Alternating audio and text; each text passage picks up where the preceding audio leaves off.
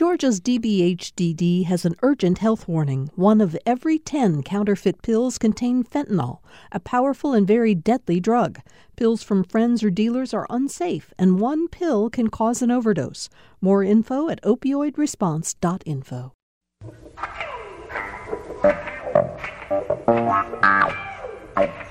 Thanks for joining us uh, for today's Political Rewind. I'm Bill Nigut. Uh, the legislature is still in session. They will be up into uh, uh April 2nd. Uh, they, today's a, a, a, break day. They've got committee meetings today, but they are still making news, and we're going to talk about that in just a few minutes. Stacey Abrams is making news today. We'll talk about what that is, uh, what's happening with her. Um, if you want to watch us, you can go to our Facebook live feed. Uh, just go to GPB News on Facebook and you will find us there. Uh, quick note want to say one more time we're going to be in Athens on April 8th doing our show in front of a live audience the evening of Monday, April 8th.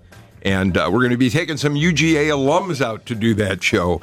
Uh, Greg Bluestein will be with us. Jim Galloway is a graduate of UGA, uh, our uh, uh, frequent uh, panelist, Audrey Haynes, political science professor at Georgia, will be part of the group, and we'll add a couple of more people before we get there. But if you're interested in joining us, just go to uh, the Political Rewind page, politicalrewind.org, and you'll see information about how you can sign up for a ticket. They're free, but we want you to register in advance because the seats go fast. So all that said, Kevin Riley is uh, here today, the editor of the Atlanta Journal Constitution, here on uh, Tuesdays, which are the days we're lucky enough to have you join us. Hi, Kevin. How are you doing? It's good to be here, as always, Bill. Uh, sitting right across uh, from Kevin is uh, Dr. Andra Gillespie, Emory University professor of political science. Your new book, finally, Andra. finally. I mean, out. I feel like we've talked about the fact that it was coming for two years and it was published first first of March. First of March. And it's a uh, Barack Obama. It's about Obama and and African American politics. What he did for African Americans. It's available on Amazon. It is available on Amazon, even though it may take a little bit of time for it to show up at your home. But you can please feel free to order it there. and we've already scheduled in April a day that we're going to sit and just talk to you one on one about the book. I'm really looking forward to that conversation. We'll have more on that as we get into the month of April. Todd Rehm, we haven't seen you in a while. Republican consultant, editor of GeorgiaPundit.com. It's really great to have you back in the studio, Todd. Thank you. It's uh, always great to get out of my lair for a couple hours. uh, if you're not reading Georgia Pundit, you should. I, I tell people all the time that Todd not only covers what we do in terms of state politics, and, and, as does the AJC and others, but he really drills down and you learn a lot about what's happening in local communities around the state. You also can see the dogs that are up for adoption that uh, Todd posts at the top of GeorgiaPundit.com. Thank you for a pitch for the dogs, and and also note that uh, First Lady Marty Kemp is having a, a, dog adoption event at the governor's mansion later this month. That'll have, be really neat. I have a feeling you will be involved in that, Mr. Rehm. Uh, we might. should also say one of the other th- great things about Georgia Pundit is it reminds us of uh, important dates in history. So, for instance, Todd, I appreciated the fact that today you reminded us that on March 12th, this day in 2007, REM was inducted in the Rock and Roll Hall of Fame. That was a particularly fortunate piece of work because I was speaking to a, a potential vendor in Washington D.C. who named his company after one of their songs, and I asked him about it, and he said I was probably the first person he had spoken to who understood where the name came from. Uh, where did it come from? Uh, it came from the song uh, "Driver 8 from I believe it was the Murmur album, okay. one of their first albums. All right, so these are all the things we learn when we have Todd Rehm on the show. Joining us today for the first time, Dar'shun Kendrick, Representative Kendrick who represents uh, a big portion, a big chunk of what south east. So I have East DeKalb yeah. and South Gwinnett. The majority of it is in Gwinnett County, but I have Loganville and Stone Mountain, Lithonia, and a little bit of Stonecrest. You, uh, what, what? How many sessions have you served now, Dar'shun? Does that include special sessions? Yeah, because sure. Was, How long have you been in the legislature? So I was elected in 2010 and then sworn in in 2011, and then immediately we went into a special session for redistricting, and then of course we had a special session uh, this past year um, to allocate funds for um, the storm relief in South Georgia. So uh, it's my fifth term, but um, but it's definitely been been more than nine sessions. This is my ninth regular session. you are an attorney when you're not working out down at the legislature, uh, and you uh, grew up. You said in Decatur. Yeah. I did. Well, I'm a Grady baby, so I was born at Grady and uh, and raised in uh, DeKalb County in Decatur. Well, Graduated from public high school. Well, it's just great. Thank you for coming in to be a part of the show today. In just a few minutes, we're going to get to a story that you've been uh, in the news about over the last day or so, and we're lucky to have you here as that story appeared in the in the news. But Kevin, let's start with this. Um, Stacey Abrams uh, and her team made a little news over the last 24 hours or so. Uh, Abrams was down at South by Southwest. She was interviewed yesterday by Yamiche Alcindor, who um, and told Alcindor that she has a kind of a chart of how she's she's very organized, Stacey Abrams. We know this, and that her chart had always called for her to run for president in 2028. Yamiche Alcindor took that to mean that Abrams had decided not to run sooner than 2028. And early in yesterday's show, Jim Galloway saw Yamiche Alcindor's post, and so we said she has now declared she's not running in 2020. Well, even before the show was off, we uh, saw a tweet from Lauren Groh-Wargo, who was her campaign manager in the gubernatorial race and continues to work with uh, uh, Stacey on her organization Fair Fight Action. And Lauren said, no, no, no. What Stacey Abrams said at South by Southwest was in, you know, talking about that spreadsheet, not her current considerations. She's taking a look at all options on the table in 2020 and beyond. And there is there are some people in Democratic circles who who think that she really is looking at a presidential, putting herself into the presidential mix rather than taking on David Perdue or waiting for Brian Kemp. Well, you know, I have a friend who has a spreadsheet for his life, and I thought that was strange. I, I, it's apparently much more common than, than I realized. I do not have one. I just want everyone and anyone who's seen me live my life would not be surprised by that. But um, I, you know, I, will give her credit. She is keeping herself in the conversation. It seems like there's news about uh, Stacey Abrams every day for us. Um, I just wonder if people will get tired of this at some point and say, "Look, we need to we need to know." Andra, what I mean, what do you think? So. I have said on the show before that if Beto O'Rourke is going to run, then perhaps Andrew Gillum and Stacey Abrams need to be encouraged to run. Um, so, in general, I say all of that to say that if you just lost a statewide race, then perhaps the next step is not running for national office. Uh, but if we people are going to go there, then we need to consider the African American candidates alongside the white candidates. And I didn't get where Beto Mania was coming from. Mm-hmm. So in that respect, I am not surprised that she would be in. You know, her State of the Union, um, you know, response to President Trump was extremely well received. Um, you know, there has been some speculation that if she's going to throw her hat in the race for president that really what she is aiming for is to perhaps be a vice presidential contender. I would say that if that is in fact the case, there are people who were seriously considered for vice president who were did not run for president on the ticket. We don't even have to go back that far. We could even look at 2016 to actually see examples um, of that. Um, and so I think I think what people are going to read into this is one, what's the calculation? Does she think she could actually beat David Perdue in 2020? Like that may be a reason to go run for something else if you think that you might lose, uh, because the cost of losing that Senate race would probably be more serious than losing a presidential bid that people thought was far fetched anyway. Um, but th- there's also just this, I, you know, sort of idea of, you know, where could she be of most use? And especially in a cycle where Republicans are going to be in battle because there's so many people running, you know, apart from President Trump being wildly popular, picking up a Democratic Senate seat actually, you know, might actually be more impactful um, than making a run for the presidency that probably isn't going to get past the first few primaries. So, uh, Todd, you're a political consultant if if you had let, us just pretend you're a Democrat for a couple of minutes, and and let's pretend further that you've got somebody you're working with, you're working with who wants to run against David Perdue, who's hoping to win the Democratic nomination for the U.S. Senate. At a certain point, uh, Abrams has got to be driving you, uh, representing a different candidate, crazy because you've got to get your campaign moving forward. Uh, yeah, that's true. But I would also say this that whoever the candidate is, whether it's Stacey Abrams or anybody else, I, I would say that the most powerful political tool in the state of Georgia today is the Stacey Abrams database and the knowledge base about how they built that 2018 voter turnout.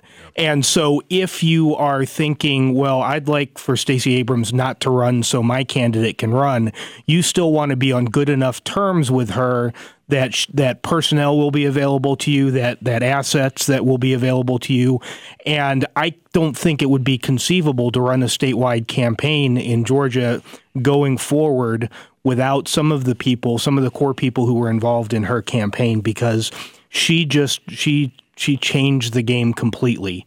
Um, and everybody who has experience with that model has been on her payroll, as far as I can tell.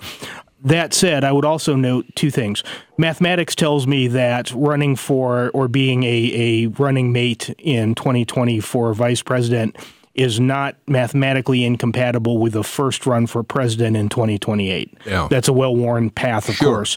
Um, and, and the second thing I would say is that the one thing that has, uh, aside from the fact that that apparently she conceives of time on a scale different from most political operatives who are only thinking about the next two years. And she's been playing a six or eight or 10 or 12 year game the whole time that we didn't realize it. Aside from that fact, there are few people I can point to today who have the media savvy that Stacey Abrams does. And in some ways, that almost makes her the perfect candidate for the la- to, to go against the last guy or to be part of a team against the last guy who really changed the way campaigns are run, which is President Trump. Interesting. Dar'shun, what's your take? Where where do you stand on Abrams? What you hope for her in the next? Do you want her to see a run for Senate? Do you hope she can hold her, uh, keep her powder dry for, for a while and, and make a race against Kemp in uh, 2022? Where do you stand on all this? Well, um, I will tell you, I have a unique perspective in that I had the opportunity to serve with her for six Sure. years as minority leader. Um, and when I tell you she is one of the sharpest, cleverest per- people that I have ever met, she is very strategic in everything that she's she's doing. So when she, whatever decision she makes, I hope people understand that she has crossed every T, dotted every I. She is very methodical and strategic in, in what she's, uh, whatever she decides to do. So whatever she decides to do, um, there is a game plan, and she is going to execute it um, almost perfectly. Um, I, I'm going to be a little selfish and say I do want her as governor of Georgia for obvious reasons. It would make it a lot easier um, to do my job in the legislature if she stayed here in Georgia, or and even if she was a senator, there would still be a connection to Georgia. Um, but you know, she has so much talent to give. And um, so I, I won't be selfish and, and say she needs to stay and run for the Senate or or for uh, against Kemp for governor. But whatever she decides to do, if it is president, um, I, if that's what the country needs and that's what she thinks she's the best fit for, I'll support her in whatever. Kevin, I'm not quite sure what space she oc- occupies, e- even with the field that is unfolded at this point. Where does she fit the rest of the presidential field? Well, you, you have to ask yourself, you know, each one of these candidates, right? They've got to figure out how to differentiate themselves, how they can sound different from everybody else. She does have this this voter issue, you know, uh, depending on how far she can push that. And um, despite it becoming somewhat of a partisan issue, I mean, really, it, it's not a bad place to be. I mean, who doesn't think it's right for everyone who should vote to get a chance to vote? Who doesn't want to stand up against preventing people from voting? Now, you know, there are a lot of arguments about the facts at hand and exactly what happened in Georgia, but she has claimed that high ground, and there really is no one else who, who has done that, right? Well, I mean, I think in her State of the Union response, she actually did a really good job, better than I have heard Democrats do of late in articulating a Democratic vision that's not just we're frustrated with Trump. There were things that she talked about that Democrats are supposed to stand for. They're supposed to stand for health care. They're supposed to stand for equality. They're supposed to stand for jobs. And so she actually does have um, you know, an advantage and a message that actually might be able to cut through the noise of a lot of things that her opponents are trying to talk about when they're talking about Medicare for all um, or other types of things that I think she might she might be effective in actually landing those punches in ways that I think people are still concerned that Democrats are going to struggle to try to make that message resonate. So I also assume that being an African American candidate from the South does put her in a unique position uh, in if she decides to jump into the presidential race. That's a powerful place to be if you do want to make the race for president. So I mean, but it also comes with great risk. So Sure. for the two black candidates who are already in the race. It's an understanding that the southern states are going to be the make or break. So whichever one of them kind of comes out ahead, especially if one of them is decisively chosen in South Carolina or in the Super Tuesday states like Georgia, we assume that the other one is going to drop out. So now if you have three candidates in the race, do they split the, the black vote and then all of them end up in like fifth place and so therefore none of them actually gets the momentum Well, that they wait, need to get from Super wait. Tuesday. It, if we already assume that Bernie Sanders is probably the inside uh, choice, he- probably has an inside track in the New Hampshire primary, given that he's next door. Why wouldn't we assume that Stacey Abrams would be a powerful candidate in the South Carolina primary, being a next door neighbor? Well, Kamala Harris and Cory Booker have been there already. Well, sure, They've now been there for months. Cory Booker's parents used to live here in Atlanta, so it's not like they're going to concede this without a fight. And so they're they're laying the groundwork already and have a head start on this. So yeah, I would assume that Abrams would have the home team advantage, but it, it's not going to be a cakewalk for her because the people who she's running against in these states in particular are not going to concede that without a fight. Right, and just to be crystal clear for people listening, so we'll have Iowa, mm-hmm. then we'll have New Hampshire, which mm. are oddball kind of situations, but then the first real test for the African American candidates will be the primary in South Carolina, South Carolina which comes always third, becomes right? crucial, Comes always third. crucial. And then how soon after that comes Georgia? Well, we don't March- know. I, I mean, the, the assumption is it's going to happen on March 3rd. I've Right. heard it haven't. I mean, so I think that needs to be confirmed. But you know, so when the when all the southern states kind of come up, there's going to be sort of the test about whether or not there's a cohesive African American support behind one candidate or another. Yeah, Todd and Dar'shun, we should say that, that the legislature a number of years ago put the power to choose the date of the uh, Georgia presidential primary in the hands of the Secretary of State. And to the best of my knowledge, I may have missed it, Brad Raffensperger has not put a date on the calendar yet. I don't believe he's put a date on the calendar, and I think that uh, I was I asked Governor Kemp a couple weeks ago um, how he assessed the uh, the success of the SEC primary, and he said he, he thought it really did it, it did great things for Georgia because we saw so many candidates. I would expect that uh, when Secretary Raffensperger gets around to looking at the calendar, one of the considerations that, that will be going through his mind is creating a repeat of that SEC primary. So, yeah, I'm glad you brought that up because it's already been centuries ago that the 2016 presidential election happened. And it was Brian Kemp, as Secretary of State, who organized what they call the SEC uh, uh, primary that put those southern states uh, together. Dar'shun, okay, so here's the question. Um, so, there are a lot of people who still think Abrams may very well run for Senate against David Perdue. Uh, she's been, and I want to be careful about this, she has become a national star. She's been all over the country. Uh, every liberal organization in the country and a number of foundations, think tanks, all want to hear what she has to say. So good for her. She's been out there really getting her message out to a lot of people and and creating networks that she can use for fundraising or continue using for fundraising as she moves forward. But the NRSC now, the, the Republican Senate Campaign Committee, has launched a kind of tongue in cheek advertising uh, campaign online. Where in the world is Stacey Abrams? Suggesting that she needs to come home, that she hasn't been at home, reminding Georgia voters that Stacey hasn't been here. And and I do raise that question. At what point, if she is going to run for a statewide office, does she does she need to start getting get does she need to get back here and start talking to Georgia voters, um, not so much talking to the outside world? Is that an unfair uh, question?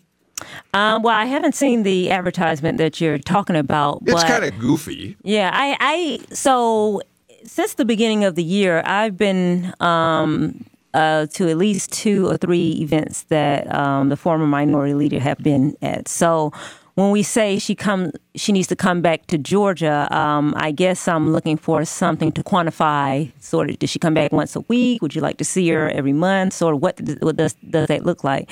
But listen, she has plenty of support um, down here in Georgia.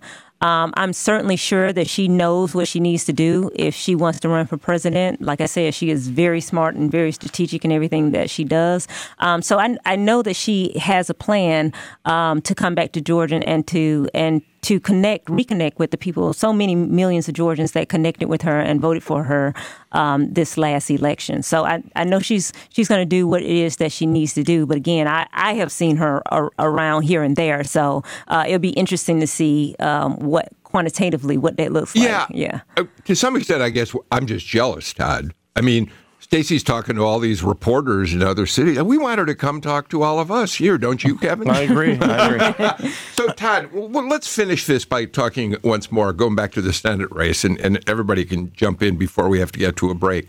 Um, David Perdue's approval numbers, uh, the last time they were polled, and the AJC did it, uh, he's running ahead of uh, his approval numbers are better than President Trump's in Georgia.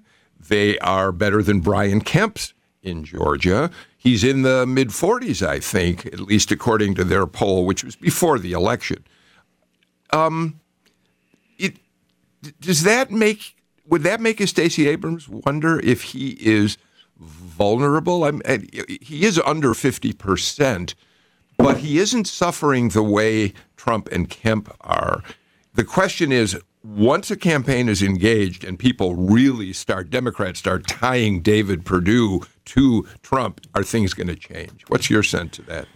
So, my sense of, of it is this that there is a substantial number of people uh, on the Republican side of the aisle who believe that 2020 is a better year for us than 2018 was.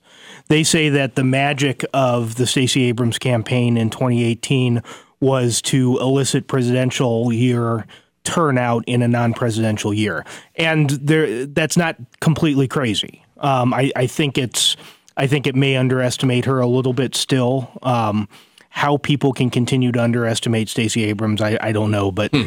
um, but uh, and, and so there is some thinking that. 2020 is a good year, regardless of, of where Trump is on the, the good and bad scale that Republican voters will come out Uh, en masse in a way that they typically do in, in presidential years. There is also a group within the Republican Party who thinks that Stacey Abrams is the best candidate to run against in 2020 for someone like David Perdue because nobody creates a starker contrast between the progressive leftist, whatever you want to use, whatever phrase you want to use for her version of politics versus limited government, lower taxes, robust economy uh, policies of David Perdue, and and they think that that contrast will serve him well. But but Abrams, she embraced progressive politics, liberal politics quite openly, and look how far she got as candidate for governor. That while at the same win. time being no, a pragmatist, she, right? Well, there are reasons why you know there's theories why she didn't win, but she didn't win. But I mean, yeah, I mean, to have gotten as close as she did and to have a model that actually wasn't perfectly executed means that if they just refine the model, the Democrats might actually hope that she actually might be able to get them over the hump, you know, even if, you know, even if there are cases of voter suppression. Well, mm-hmm. well, go, to going back to the poll, I, I called it up here, Bill. This was our poll in January, and it's registered voters. We usually do likely, but we had to do registered. Um, so David Perdue's favorable is 45% and Stacey Abrams is 51. However, Stacey Abrams unfavorable is 40% and David Perdue's is 30. So I mean, I think to Todd's point, that's the contrast. There's a lot of people who would see Stacey unfavorably, and that's probably the way the campaign right. would go I, if you I, want to beat her. I got to get to a break, um, and as we go to break, I will say there are Todd. I think we know Republicans who are kind of quietly saying, at what point is David Perdue going to put some distance between himself and Donald Trump? This is not the best place to be. We'll see if that happens. It looks to me like he's going with him all the way, doesn't it? What, what I would say is that you know there's it, it's it's like we were talking about earlier with Renee Unterman and pro life bills. David Perdue has gone so far down this road Yeah. that that I don't think there's a realistic does he come chance of him of him doing that. Let go ahead, finish that. But, but don't I, would say, you. in of all the national politicians you have seen try to be as comfortable and as close with the president as they can while retaining some something of their own set of priorities and and their own style, I think David Perdue has threaded that needle as well as anybody else has. I, I got to get to a break. I'm glad you mentioned fetal heartbeat. We're going to talk about it as soon as we come back because Dar'shun Kendrick. I don't know if you were auditioning for a job as a writer on Saturday Night Live, or if you were in fact putting in uh, putting in language into a bill that you seriously hope passes the legislature. Your response to the fetal heartbeat bill. We'll talk about it when we come back. Now is the perfect time to clean out the garage and get rid of that car you no longer need. You'll face the coming months with a fresh start, and by donating your used car to GPB, you'll even get a tax deduction. Call 877 GPB 1 car or donate securely online at gpb.org/cars. And thanks. Gonna get in my car, drive away, drive so far. A long-standing legal standard makes it hard to prosecute police for shooting unarmed suspects, which is a problem in the eyes of some politicians. if an officer involved shooting is deemed reasonable after the fact, that it is then justifiable. I believe that that standard needs to be changed. Rethinking the reasonableness standard this afternoon on All Things Considered from NPR News. It's 4 till 7 today on GPB and gpbnews.org. Welcome back to Political Rewind. Uh, Kevin Riley is with us, Andra Gillespie, Todd Rehm, and Representative Dar'shun Kendrick, a Democrat who uh, serves uh, East DeKalb and a little portion of South Gwinnett County. Um, and I want to start with you, Dar'shun, and then enlarge the conversation to talk about the fetal heartbeat uh, bill that is now in play in the state Senate, having passed the House on crossover day. You introduced legislation uh, the other day. Was it just yesterday? Monday? Did Uh, it well, get- it was a tweet yesterday, Oh, and no oh, legislation has been introduced. Oh, there isn't a bill. Okay. Planning well, to file a bill. are you f- all right? So let's just go with what you tweeted yesterday. You essentially said that uh, you felt, given all the concerns about women's reproductive uh, health, that it was time to look at men's reproductive health and look at measures that might, in some way, regulate men uh, men's reproductive health. And uh, you talked about what you called a uh, testicular. What's the the whole language of that? Oh, testicular Bill of Rights. The testicular Bill of Rights. Mm-hmm. Tell us what you you were talking about here. So this is in direct response to HB 481. As you stated, um, if the state of Georgia is going to be concerned about regulating women's um, reproductive rights, I think it's only fitting that we have that conversation about men's reproductive rights. And so what you saw yesterday was a tweet of um, proposed legislation, and I got this from advocates and people on social media and just hearing people. So it was, I can't take credit for the, all the ideas, um, but it's to continue the conversation uh, throughout the state of Georgia about if we are going to talk about regulating uh, anyone's body and, and, and, and right to uh, to control their body, then we need to have that discussion with men as well. And what are examples of how you would regulate men? Um, so what I tweeted out, if you don't have in front of you, so one of them was, for example, requiring men to obtain permission from their sex partner before they're able to obtain a prescription for like Viagra or any erectile dysfunction. Um, another one was a 24-hour waiting period for men to purchase porn or any type of sex toys in Georgia. Uh, another one was banning vasectomies and, and um, any procedure in heart in part or in whole that would prevent um, that that type of process. But And here Yeah. was here was another one, uh, and and I, we understand that a lot of this is tongue in cheek, Mm-hmm. right. But what? But but to just add one more to to your list, you propose that a DNA test Mm-hmm. should be taken, and and uh, of of you know the the baby's DNA should be sampled, and that a father should be required to start paying child support when the fetus is six weeks old, which obviously is a direct slap at the fetal heartbeat language that's now currently making its way through. So, this is, again, you're being tongue in cheek. But to be clear, you don't think there's anything funny from your point Mm-hmm. of view, and then we'll get other perspectives about this fetal heartbeat bill, which is now in the Senate. Right, it's now in the Senate, um, but it, it, it really is to draw attention to the to what I think is an absurdity, clearly unconstitutional, but definitely absurd um, to be in a state that has the highest maternal death rates, and we are cre- essentially creating a bill that's going to create even more maternal death rates. Um, and so I have uh, actually gotten a lot of people who are interested in the DNA testing, um, but this this even though it's a, t- a tongue-in-cheek response, it really is a serious matter to the extent that we are essentially banning abortions or banning sa- safe abortions. I have to make that clarification because abortions are still going to happen. A law is not going to stop that. Um, but given the state of Georgia and the rates that we have in maternal deaths, that we haven't expanded Medicaid, that we have uh, counties that, that have no doctors, this is the wrong conversation to be having if we want to talk about women's health care. Um, Todd, I want to get you in here because you've spent a good deal of your career recently working with uh, Senator Renee Unterman, who is going to, who is the head of the committee that will take this bill up on Thursday afternoon. Um, there is no question that this is the single most explosive issue that you could possibly take up this session, especially in the first year of a new governor and lieutenant governor. Is that is that a fair thing to say? I, I think that's probably true, and I and I think that uh, what we saw on the House floor uh, the night that 481 passed that uh, chamber is going to be is going to give you some idea of of the level of emotion that's going to be coming with this hearing. So, is this? It, it, uh, Brian Kemp said uh, throughout the campaign he was committed to passing the toughest abortion restrictions in the country. It, by embracing this bill, which he's now done after attempting another uh, measure, which would have let the Supreme Court decide on Roe before anything would happen in Georgia, he's now uh, working with this bill. He's supporting this bill. Um, how do we parse the difference here?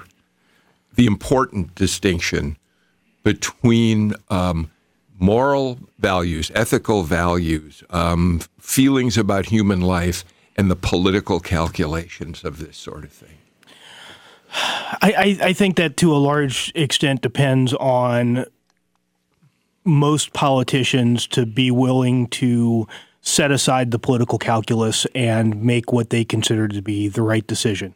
Um, and and that's often tough, but it's not as tough as you would think it is because most people who get elected reflect, for the most part, the views of the, of their electorate. And so, for a Renee Unterman, for instance, um, her vote will be it will be affected by what she thinks is the right thing to do on the issue, but the political calculus of her of her Senate district is such that what she wants to do in her heart of hearts is almost certainly what a majority of voters in that district would want. And so the politics is the easy part of it. Andra?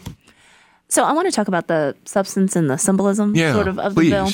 Um, you know, in part when I, I I look at Representative Kendrick's proposal and I compare that to another Democratic proposal that has been put out there that will require older men to sort of report to the sheriff if they ever um, emit um, semen. Um, like I view that as actually so symbolic that it's kind of silly.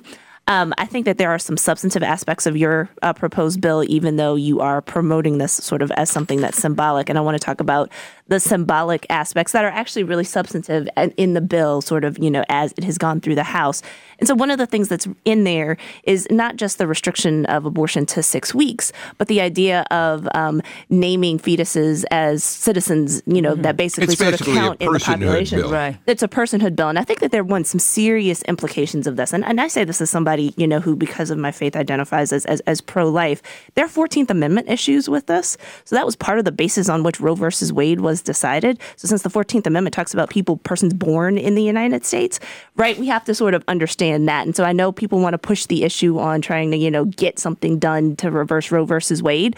But, you know, that is something that in fact gives me pause. I also question like why, since, it's not going to count in the US Census, we want to actually count fetuses as citizens and then wonder what types of issues does that raise for not just counting purposes, but for taxation purposes. And then also for unfortunate people who end up losing sort of babies in the, you know, last trimester of their pregnancy. What do we do about these types of situations and what the implications are of that?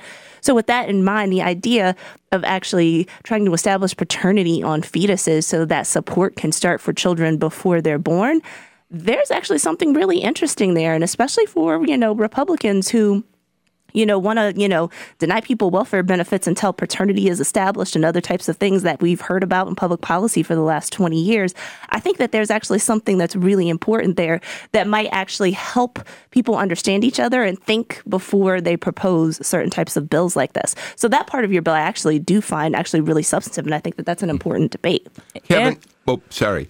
Kevin, uh, we, we are well aware, everybody in, who's watching this bill and those who are involved in either opposing it or supporting it realizes that uh, should it pass the Senate uh, and then be signed by the governor, uh, nothing's going to change in this state uh, uh, quickly because this thing is now going to head through the courts. And I'm assuming that, I think I'd fair to say that there will be an immediate effort to stay the uh, order, and a federal court would be quite likely to, to agree to a stay until this thing works its way through the courts. But that may be exactly what the Republicans mm-hmm. are hoping for, is to mm-hmm. have the bill that will go to the U.S. Supreme Court and, and, and establish whether Roe is legal or not. Right. Some have been open about that, that yeah. they want the, the bill to, to for it to be a Georgia law that – that goes. Although I, you know, I haven't obviously checked into this deeply, but there are other laws out there, and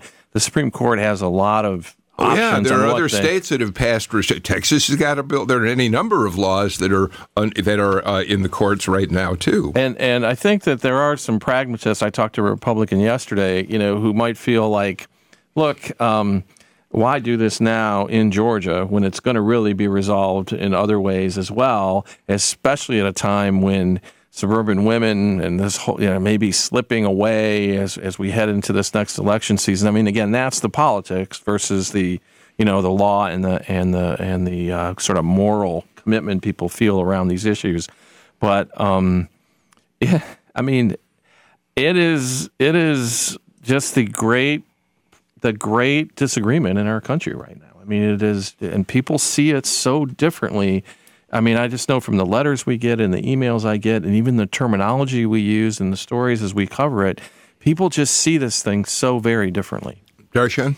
Yeah, so going back to this concept of a fetus being a person, I think one of the interesting things about uh, the DNA uh, testing is if we decide to go down that route, when we mm. talk about illegal immigration, um, if babies are born, obviously, in the United States, then they are U.S. citizens. So the implication with that would be that if there is somebody who is in this in the United States illegally and they are six weeks pregnant, that baby essentially is a U.S. citizen and so should receive the same protections, the same degree of care as a regular U.S. citizen. I think that is going to get people thinking about the conversation again around when does life or personhood begin. But to your point, this is absolutely is a test case for the Supreme Court. Absolutely. We reside in one of the most conservative circuits, the 11th Circuit. Um, and they are hoping and praying that Trump nominees that are on the Supreme Court are going to overturn Roe v. Wade. And I did an interview this morning, and I said I think that they are miscalculating. Um, it's a bad strategy, and I think they're miscalculating what's going to happen when it comes to the Supreme Court, just based on on the history and American jurisprudence of how uh, the the jurists of the Supreme Court usually rule. But um, but it's, it, it it is very interesting that we have fetuses that are um, counted as people, and they are you can count them on your taxes. I mean, I I, I think we're going to have some logistical issues when you talk about tax returns and things like that. There there are a couple things about the question why do this in Georgia today. One of them I would say is that if your strategic goal is the overturn of Roe against Wade, what you want to do is you want to create similar laws in different states and get different decisions from different circuit courts of appeal. That's how you get to the mm-hmm. Supreme Court is to have the Ninth Circuit in California and the Eleventh Circuit come to different decisions. And so you need to have this passed not just in Georgia, but in as many states as possible if that's your strategic goal. The other part of it, on the politics of it, this represents a, in some ways, a, a divide within the Republican Party. Those of us who say that we need to get more combative, more um, more hardcore right, and that's why we didn't do as well as we should have in 2018 is that we weren't conservative enough. There are a lot of people who believe that. There are others who believe that we should be putting we as a Republican Party should be putting the brakes on anything controversial, anything where women may differ from men in their in their reception of, of hearing to these bills. And that is that is something that's being fought out in uh, the state legislature. It's likely to be fought out in the county and district and state conventions that are coming to a head uh, May 18th in Savannah. Um, and that's something that we're going to be fighting about right up until the general yeah. election of 2020 and beyond. Yeah. Under- all I would say is that for people who, you know, want to talk about creating a culture of life, and especially if you want to do it in a bipartisan fashion, then we also have to be thinking about conception to grave and sort of whether or not we're treating people well, whether we're educating them well, whether we're making it, you know, possible for them to have jobs um, and sort of be able to, to, to live life um, sort of in a way that is is meaningful for folks. And then particularly if you're trying to do this from a family planning standpoint. And so this is an interesting issue because you bring up vasectomies because that's the closest you're going to get to pregnancy with mm-hmm. men. Um, is to well if you don't want people having abortions can are there are there things that we can do to actually prevent abortions in the first place? And so for people who want to sort of be anti-abortion but then want to act all skittish about contraception and about comprehensive sex education where values can actually be included in there right? Then you also have to think about doing this comprehensively as opposed to making this reflexive okay we're just going to ban abortion on this end. Like there like there, there's other things that need to be a part of this com- conversation that aren't necessarily being a part of this conversation. And and I think the other parts of that conversation that's one of the one of the unintended casualties of the polarization of the American electorate. I think that 10 years ago, 15 years ago, 20 years ago, you probably could have gotten some of the pro life folks and some of the pro choice folks in a room and talked about solutions for reducing the number of abortions through means other than statewide legislation. I don't think that's possible anymore. I don't think you could get them together for dinner uh, around a table for dinner. Yeah, Dar'shun, you're nodding very yeah, I, vigorously. Well, I, I, I, I do think that you could get some people. Um, obviously, I mean, I'm willing, right? Um, because I do want to see the number of abortions. I'm not out here, you know, trying to have people have abortions. It's a, it's a noble goal. Um, so I will a say noble that, goal to reduce them. Right. Okay. Right. That's, a, that's a noble enough okay. goal, right? Just want to make sure we understand what um, you're saying. But um, but you're right. On the right and on the left, you know, if we go to the outliers, there are people who, you know, you're not going to get to the table. But I, I am just hopeful that there are still people. And listen, even though I propose this package, I tell people all the time, I don't have hate against anybody who voted for it. I don't like it, obviously, but at the end of the day, I am still willing to be kind and have a, a, conversation with you about it, so long as you don't start calling me a baby killer. And this is why you're a perfect person to have on Political Rewind, where we encourage exactly that kind of conversation. uh, real quickly, and, and then we're going to go to a break. Uh, Todd, is there any reason to think this bill is not going to pass the Senate? I know it'll be dramatic, as it was in the House, tremendously dramatic. But is this thing on a fast track for passage? It's I would say it's on a fast track for passage out of committee. I think it's on a fast track to a floor vote. I think you're going to have um, questions about the vote margin because there are some legislators who are in marginal districts yeah. who saw mm-hmm. what what yeah. would what would normally be expected to be a tw- ten or twelve vote win go to a two to a two percent win, and so there's going to be. I was talking about the strains within the Republican Party, those who want to kind of calm down and those who want to go harder. Um, some of those who want to calm down have votes in the Senate Yeah. um, and have districts that are more likely to not even want to have this discussion, and so it, it becomes it becomes perhaps a close vote in the Yeah, in the Kevin, Senate. before we go to break, uh, there is a political component to this, a big one, and that's all those suburban voters, uh, female suburban voters out there, some of whom are in the part of your district, Dar'shun, who have already shown they're, easy, they're willing to abandon the Republican Party on other issues. And this one uh, is not going to make it, uh, it's not going to invite them to come back. No, I think it's a tough one for him. I mean, I it, we'll see what happens, but it's uh, they, they a lot of people didn't, just didn't want to deal with it. I mean, it's that simple. I- I- Real quick, because we got to I get a want to push back on this idea that that these issues are automatically antithetical to suburban women voters. There are some for whom it is, some for whom it is not. But if you look at the pro-life movement in Georgia, it has been largely led by women from the suburbs of Atlanta for as long as I can remember, and we have active members. There are active members of that movement, and there are voters in every district of the state of Georgia who are female. Um, and who are pro-life. Okay, so here's my thought experiment, and I, it's sort of silly. Um, one of the raps, Andra. I know we got to get to a break, but but let me continue. This is too interesting, Andra. So um, one of the concerns that Dar'shun makes clear in her tongue-in-cheek uh, uh, legislative package. Uh, this is about men uh, passing laws that determine uh, uh, the fate of a woman's body. All right. So the thought experiment is this would a legislative body made up of majority of women who have who are the kind of women Todd's talking about be as likely to vote for a an, a, an abortion restriction bill as men are? Well, I mean, I think you do have some who would behave exactly as the men do, but I think that there would be greater, I think that there's a chance with greater deliberation and people coming from lived experience to be, even if they're going to take a pro life stance, to not put extremist language Right. in bills and to not do things that actually ignore gynecology and the things that everybody has experienced. Like, you know, if you have never had to have a pap smear before or a pelvic exam, then there's certain things that you probably aren't going to put forward, like, you know, transvaginal ultrasounds and other types of things, you know, as a requirement before you can have an abortion. So, yeah, I think that, you know, women do bring a different sensibility because there's a different lived experience because the anatomy is different. I'm sorry, I've got to get to a break. I'm way late, but this conversation has been so interesting. I didn't want to interrupt it, but let's do it now, and we'll come back with more on Political Rewind.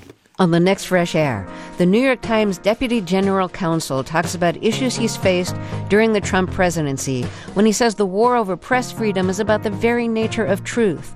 David McCraw has also dealt with the publication of WikiLeaks documents and sexual assault allegations against Harvey Weinstein, lawsuits, kidnappings, and more. He has a new memoir. Join us.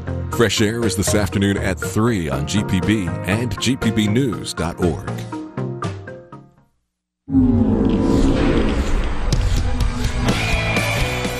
Touchdown, John Nelson here from GPB Sports, reminding you that in Georgia, the four seasons are not winter, spring, summer, and fall. It is football, spring football, Cruton, and National Signing Day. On the Football Fridays in Georgia podcast, we'll tell you the stories on and off the field. Subscribe at gpb.org forward slash sports and wherever your favorite podcasts are found.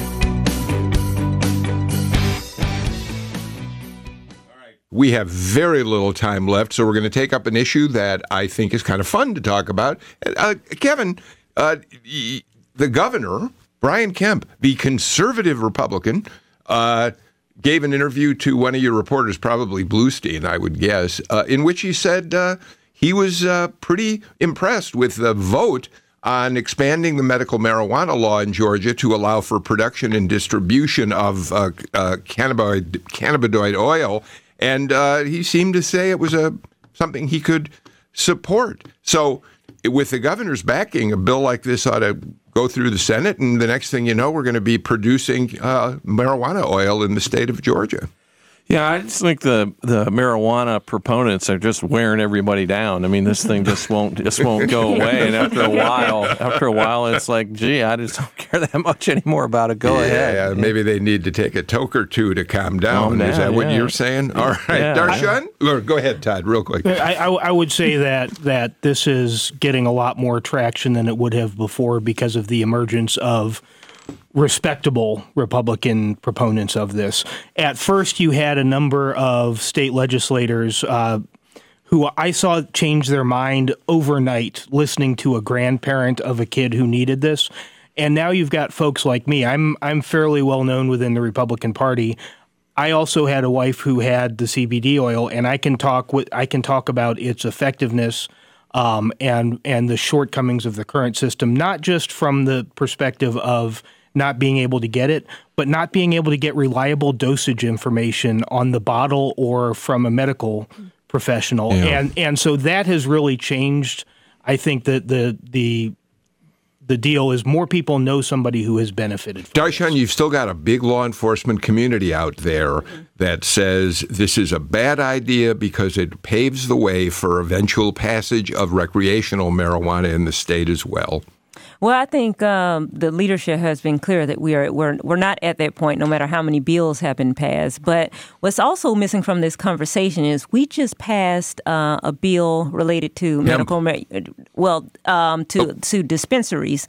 And um, and so when you we're talking about the medical side, but do you can you imagine that this is going to make millionaires literally overnight? It's about twelve licenses that are going to be given out, and they're going to be able to go out and um, and and find uh, these distributors. So when we're talking about marijuana, also remember that there is a big economic ins- um, upside to this that's going to make a lot of people very, very rich very, very fast because of the way that the bill um, talks about licensing and who can who can actually grow. You this. think Nigut might give up this show and get one of those licenses? right? you know, that's a great point, Andra. That's going to be the next thing we'll watch once this bill, if it does in fact go through, how these licenses are given out. And oh, I see, it I see two years worth of investigative reporting by the AJC. At least. yeah, I mean, I could definitely see that. I mean, I think the other thing to watch is to see whether or not this gets decriminalized at the federal level because Yeah. that's the holdup, you know, with the state is that, you know, states can decriminalize marijuana all they want if it's still listed,